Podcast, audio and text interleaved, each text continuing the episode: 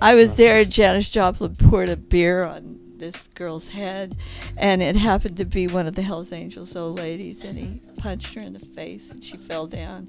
That was kind of interesting. She got right back up, started drinking her Southern Comfort, and saying, "This could happen to you." And I thought, "No, not me. I'm not going to pour a beer on someone's head. What's wrong with you?" That was belly dancer Pepper Alexandria. I'm Jeff, and this is Storied San Francisco. Every week on this podcast, we bring you dancers, bartenders, photographers, and other San Franciscans talking about living, working, and doing their thing here. It's a way to get to know your neighbors. Welcome to episode 46. In this podcast, Pepper talks about moving to San Francisco in 1968 and falling in love with hippies, dancers, underground comics, and musicians. She talks about some of the great bands she saw and knew, the old venues they played at, the parties she went to, and she ends talking about her long career as a belly dancer. Here's Pepper. Well, uh, there wasn't a lot to do, so we would always go to Golden Gate Park. We would see Janis Joplin, Big Brother and the Holding Company. We went to the big march, you know, when they took down Nixon. Uh, we marched in that. We saw uh, Country Joe and the Fish. We saw all the big bands John Cipollina, Quicksilver Messenger Service, uh, the Grateful Dead, uh, all the different bands, Cleveland Wrecking Company, who's no longer around, and I was friends with a lot of the different bands because they used to play at Dino and Carlos, which was a big hippie hangout place, Mm-hmm. and they had a mermaid on the front that had three boobs and a fishtail, and that was kind of interesting, and that was owned by Dino and Carlos, and all the bands played there. Creedence Clearwater, who I met before their record was out, Oh, wow. and they I were was- from El Cerrito or yeah, they're from around here. from around here? Yeah, yeah. Yeah, I met them. I was friends with them. They played me their record before it came out, and Oh, they wow. asked me if it would be a hit, and I said, "Yeah, I thought." And they said to me, "Should we let our hair grow out?" And I said, "Yeah, probably." and so, because they're from all rich families, Yeah. and then uh, you know, like I saw Blue Cheer Mm-hmm. back then, some warehouse. They were great. They had just come out, and we went to this big party, and there they were. And then we used to go to the Fillmore three times a week Wow. take LSD and dance, dance, dance, and meet everybody. We saw Eric Burdon and uh, way back, way back then, and then we saw the Who. We saw, uh, you know, Pink Floyd, the Pig Tour. That this is was all at the. Fillmore? no Winterland, at Winterland, Fillmore, yeah. uh, everywhere. You know, wherever Yeah. they were playing. Yeah. We used to go to all the Hells Angels dances uh, down at the Longshoremen's Hall, and we went down there. We were because my friend Dick Mason was a Hells Angel, Mhm. so uh, we would always go to the Hells Angels dances. We knew a lot of them, and we went to this one down the Longshoremen's Hall where Santana was playing, Mhm. and suddenly the whole uh, sound system went out, so they played drums for two hours. Hmm. It was great. Where was that? Is that like The Longshoremen's Hall. Down on Fisherman's Wharf somewhere. I don't know exactly where. Oh, I know. It's on. Um, it's off of Bay Street, I Yeah. think. Yeah, I used to work. They had a. Hell's Angels dance, and then uh, after a while, they opened something over in San Rafael. San Rafael, I'm sorry, Mhm. called Pepperland. They had a Hell's Angels dance there. That was a good one. Janis Joplin was there. Was that named for you? No, I wish. Oh, okay. I'm like. But uh, I was there, and Janis Joplin poured a beer on this girl's head, and it happened to be one of the Hell's Angels old ladies, and he punched her in the face, and she fell down. That was kind of interesting. She got right back up, started drinking her Southern Comfort, and saying, "This could happen to you." And I thought, "No, not me. I'm not going to pour a beer on someone's head. What's wrong?" But anyway, she kept on singing and everything, so that was an interesting show. And then right after that, it closed Hmm. but there was we saw everyone we got stoned we went to every uh, we used to go to the family dog I don't know the family dog. that was way before that was run by Chet Helms. Mhm. And that was out by where Playland used to be Mhm. on the beach. And the family dog was in a roller rink. And that's where I met, you know, John Cipollina from uh, Quicksilver. And Grateful Dead used to play there all the time. And everybody said when they were playing, people are going to be mad at me about this. Uh, it's time to make a quilt, but whatever. Chet Helms ran that, and I knew him for a long time. Mhm. And he did put Big Brother and the Holding Company back together, Mhm. and they played over here at, at Ashkenaz. Mhm. He took them around. I saw those shows, and he brought them to Sacramento, where Eric Burdon was playing too. Big Brother, and that was before Sam died, so you know that was a few years ago. And but the Family Dog was the best because everybody there would take LSD, Mhm. and you know it was just every band in the world passed through there. All the hippie bands, Grace Slick, everybody. Oh yeah. It was really good. It probably did. Did it? Uh, did it matter what band it was when you're on LSD? well, we went to every band. yeah. We went there all the time, but I think Bill Graham didn't like Chet Helms very much Hmm. and really went after him to close the family dog, Mm. and he finally won. Yeah. And uh, Chet went on, but Chet Helms was your the real person, the real hippie, the real guy, the wonderful person who booked everyone, made everybody famous. He was the one, and Bill Graham just couldn't stand it. Yeah. It was a competition. What? Unfortunately. That was bad. Yeah. That was bad. I got uh, involved with underground comics. Dr. Atomic, Larry Todd, who was my boyfriend for a long time. Mm. I knew all the underground cartoonists Spain Rodriguez, Robert Crumb, uh, Willie Murphy, many of the underground cartoonists.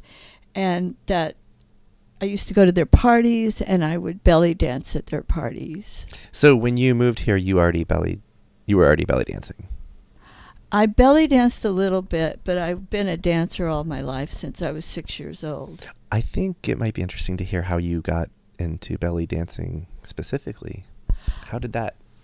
Well, uh, I worked in New Orleans for a long time, and I saw a belly dancer there, and I liked her. And then I moved to Los Angeles and pursued my career there. I was a model, I was in a couple movies, you know, just little stuff here and there, and uh, worked in the clubs there as a go-go dancer. And then I came up here, and uh, in 1968, and started dancing here. And all the underground cartoonist parties were fabulous. We used to dance for them. They were the first people to ever pay us any money at all. Hmm. Where they do those at? Uh, different places like uh, I don't know, people's houses. Uh, Trina Robbins was always around. You know, she drew Wonder Woman. She's one of the first women underground cartoonists, and she's fabulous. And of course, now she's very famous. Whereas a lot of the underground cartoonists are either passed away, dead, or well, that's the same thing, I guess. uh, or or famous or not famous. You know, Still kind of not many underground. of them left. Yeah. I mean, uh, Robert got saved by his wife, Aline. They moved to Mhm. Paris, so Mhm. they're famous. I know him because I went with out with Larry Todd for many, many years. Okay. Right. Doctor Atomic, hmm and that's how I know all the other cartoonists. Guy Colwell is still around. He's a great cartoonist. Okay. He did Inner City Romance. hmm So these comic, nobody knows what underground cartoonists are anymore. Nobody knows the underground comics anymore, but they should because they are the truth. And they were put out in the 60s and 70s, and people should read them. But they don't even know what an underground comic is anymore. We call them Uggs. And they have just disappeared because the movies and the overground have taken over everything. San Diego, you it's just a mess now. I I don't like it anymore because it only features the movies and the stars. It doesn't have that much to do with comics anymore. Yeah. And especially underground comics because they've been completely buried where some people say they should stay Hmm. because they're underground. Robert Crumb is a very talented, fabulous person. He was very shy at first and kind of laid back. He loved women, of course, and he was very nice to me. But like I said, he was shy. And then you have uh, Spain Rodriguez, on the other hand, who was not shy. He did Trash Man. Mm-hmm. He passed away a few years ago. He's one of my favorite cartoonists in the whole Mhm. world. And he loved Carnival Stars because it wasn't that crowded. what can I say? And Larry Todd, who did Dr. Atomic, is a wonderful cartoonist and a great painter. And he did the first comic books about marijuana. I did a lot of private parties. I worked for Dennis Peron. Mm. Uh, he's the one who started the first marijuana club in San Francisco, and he had four floors downtown on Market Street, and he had the absolutely fabulous on the fourth floor. And I worked with David Nash, who was a dancer for 16 years in uh, Las Vegas, and we did all of his shows and all the politicians. A lot of politicians came to those shows. Of course. I was very excited until they busted them and uh, took everything away. Do you want to name any of those politicians? you don't Uh, have to, Terrence Hallahan. sure. I, I'm not sure that's how to pronounce his name. Hallen, Hallen, Hallinan. Yeah, him. Yeah. Yes. And a lot, a lot of people came to those shows. Mhm. Lots and lots. All the media was there. I was on television a lot. We were always on the news. Mhm. Did you ever live in San Francisco? Yeah, for a long time. Oh, okay. So from 1968 until I moved over to Berkeley in 1975. Okay. Where whereabouts in the city? Well, I lived in the Mission District, and uh, when I first came there, I lived on Mason Street, downtown San Francisco, and then I moved to uh, North Beach. I lived on Broadway above the Bocce Ball, and then I moved to Grant Street, Grant and Lombard. I lived there. Then I moved to Cap Street and lived there for a long time. I like North Beach yeah.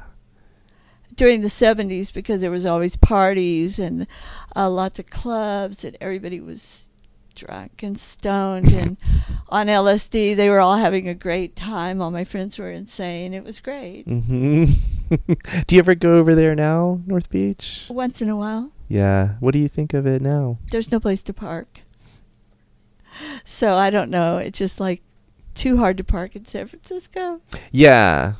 But do you? I love San Francisco yeah. But it's just hard to go over there, especially if you live in Berkeley. And Berkeley's the weirdest place. It's like a small village. Yeah. If you come over here and you don't know what it's about, you have no idea where to go. you have to know somebody here. Yeah. So But I consider Berkeley, San Francisco, uh, the Bay Area. You know, we're Bay Area artists. We've been around forever, all of us. what was it about belly dancing? Well, it's beautiful, and the costumes are beautiful, and you have to be an artist to do it. But then I found out it's really hard to learn it F- physically. every way. You have to be an athlete. Yeah. And I went to Egypt in 1979 and found out I did, did not know how to dance and had to Mm. start over. Wow. And did you? So did you actually do some studying or learning in Egypt? Or? Yes, I was there for a month. Okay. What was that like? Well, it was in 1979. It was really like Egypt. It wasn't dirty. The air was clean. Cairo was very interesting. All the top dancers were dancing, like Nagwa Fouad, Nahat Sabri, Fifi Abdul, Aziz Sharif. I saw them all. I filmed most of them. And I was on one of the first tours that ever went to Egypt.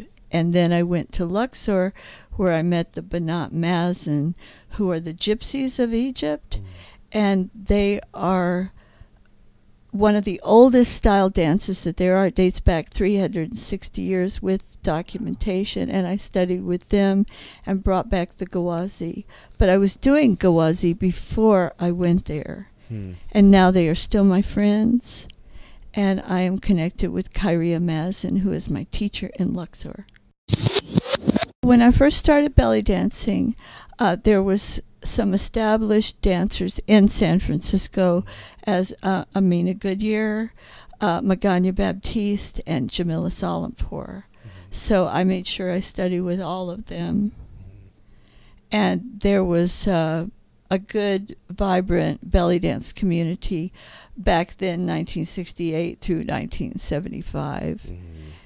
Well, lots of stories because I danced for the underground cartoonist at their shows, Okay. and I danced for Margot St. James.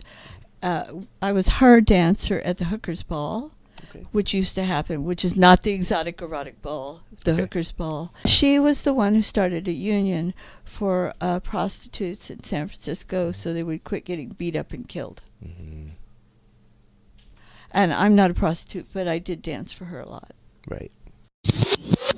Well, I danced for the Hells Angels a few times, and I danced for uh, John Stanley on Creature Features. I was Mhm. on his show six times. Wow. So it's basically your neighborhood belly dancer. Yeah. Everyone's favorite be- belly dancer.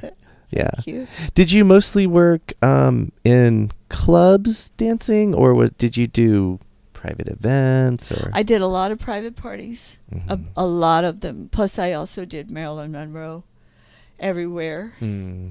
and I did festivals, and I did uh, just a few TV shows here and there, and uh, just different kind of things. But I really didn't dance in a lot of the clubs. You mentioned earlier that you knew Carol Doda.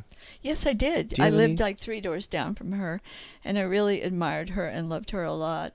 And I went to see her show, and it was fabulous when she worked at the Condor. And I would see her all the time because we lived three doors down. So, yes. Would you say you were friends? Yeah, I think we were friends. Um, not close friends, but we were friends, you know? Yeah. What was it about her? I never got to. Well, she was a fabulous dancer. I mean, I, I couldn't believe what a great dancer she was. She used to dance on that piano, and it would come down from the ceiling at the Condor. And she was a very smart businesswoman, and she was beautiful, and you know, she was nice and and humble. She wasn't. She was very nice. And I used to go up and down uh, Grant Street all the time and go to the clubs. And, and my friend uh, decorated one of the clubs. You know, it was all in day glow and everything. And he was a cook there, and there was a lot of fun stuff going on. And everybody would just run up and down the street, and there was hippies selling drugs on every corner, and it was really fun. And there was lots of dancing and craziness and day glow stuff and great clubs, great food, great drinks, crazy people, a wonderful place to hang out. It's changed now, but I also do Carnival of Stars, Okay. which is a local show. It's a convention that I have that has belly dancers, has magicians, Majinga, has a cartoonist, has a costume contest for cosplay, has live bands, three floors of interesting stuff, and it's every year, July, around July 20, 21st. And I'm having it in Alameda now at the Elks Hall Okay. on Santa Clara. I I've had it all over. It's been a struggle to keep it going, but now it's mm-hmm. getting popular and everyone's welcome to come. It's called carnivalofstars.com. Go there and check it out. And our next show is July 20th and 21st, and I hope everybody comes and enjoys it. We have great food and. We have a wine and champagne bar, and we have 200 performers. Wow. It's really good. That's quite a lot. And this is a show that you organize and Yes. produce. Wow. Been struggling with it for 15 years. hmm Finally, it's getting known. But thanks to your podcast, maybe more people will come. Check back next week when we'll hear stories from screen printer Mike Lynch. Music for this episode is by Otis McDonald, aka Joe Big Ale. Film photography is by Michelle Kilfeather. Follow Storied San Francisco on Facebook, Twitter, and Instagram. Our website, which has all the episodes and a store where you can buy our merchandise, is storiedsf.com. If you're listening to us on Apple Podcasts, please rate and review the show. Send comments and suggestions to storiedsf at gmail.com. Thanks for listening.